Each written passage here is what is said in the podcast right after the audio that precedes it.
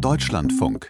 Sport am Morgen. Der 1. FC Köln hat zum Auftakt des 7. Spieltages der Fußball-Bundesliga mit 3:1 gegen Aufsteiger Greuther Fürth gewonnen. Armin Lehmann.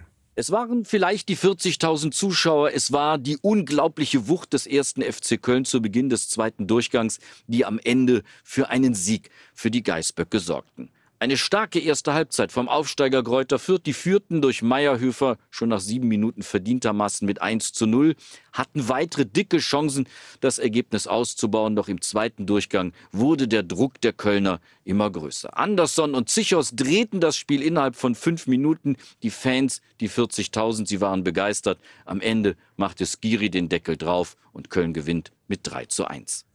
Heute dann hat Borussia Dortmund den FC Augsburg zu Gast und hofft in Person von Trainer Marco Rose auf einen Sieg und damit den Anschluss an die Ligaspitze.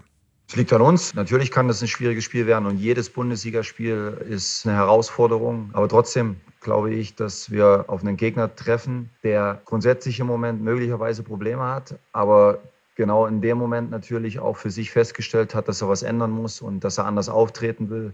Und das macht sie natürlich auch ein Stück weit unberechenbar und gefährlich. Aber wir sind Borussia Dortmund, haben ein Heimspiel, wollen zurück auch in die Erfolgsspur, was Bundesliga betrifft. Und dann müssen wir natürlich diesen Gegner schlagen.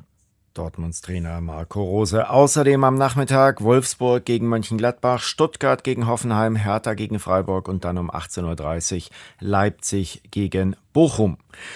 Der US-Frauensport, die US-Frauenliga im Fußball, wird von einem Missbrauchsskandal erschüttert. Julia Kastein aus Washington. NWSL-Chefin Lisa Baird nahm wegen der Vorfälle am späten Freitagabend ihren Hut. Gleich 2 Clubs hatten zuvor ihre Trainer entlassen. Der eine, Richie Burke von den Washington Spirit, weil er über Jahre Spielerinnen massiv beschimpft und emotional misshandelt haben soll. Der andere, Paul Riley von North Carolina Courage, weil er mindestens 2 Fußballerinnen zum Sex gezwungen haben soll. Riley bestreitet das. Vor allem sein Fall sorgt für Empörung, weil die Liga inklusive ihrer nun zurückgetretenen Chefin von den Vorwürfen mehrerer Frauen schon länger gewusst haben soll und nicht gehandelt hat.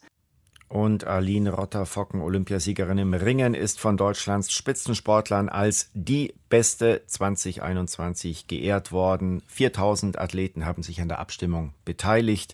Sie setzte sich durch vor unter anderem Malaika Mihambo, der Weitspringerin, und Tennisstar Alex Zverev.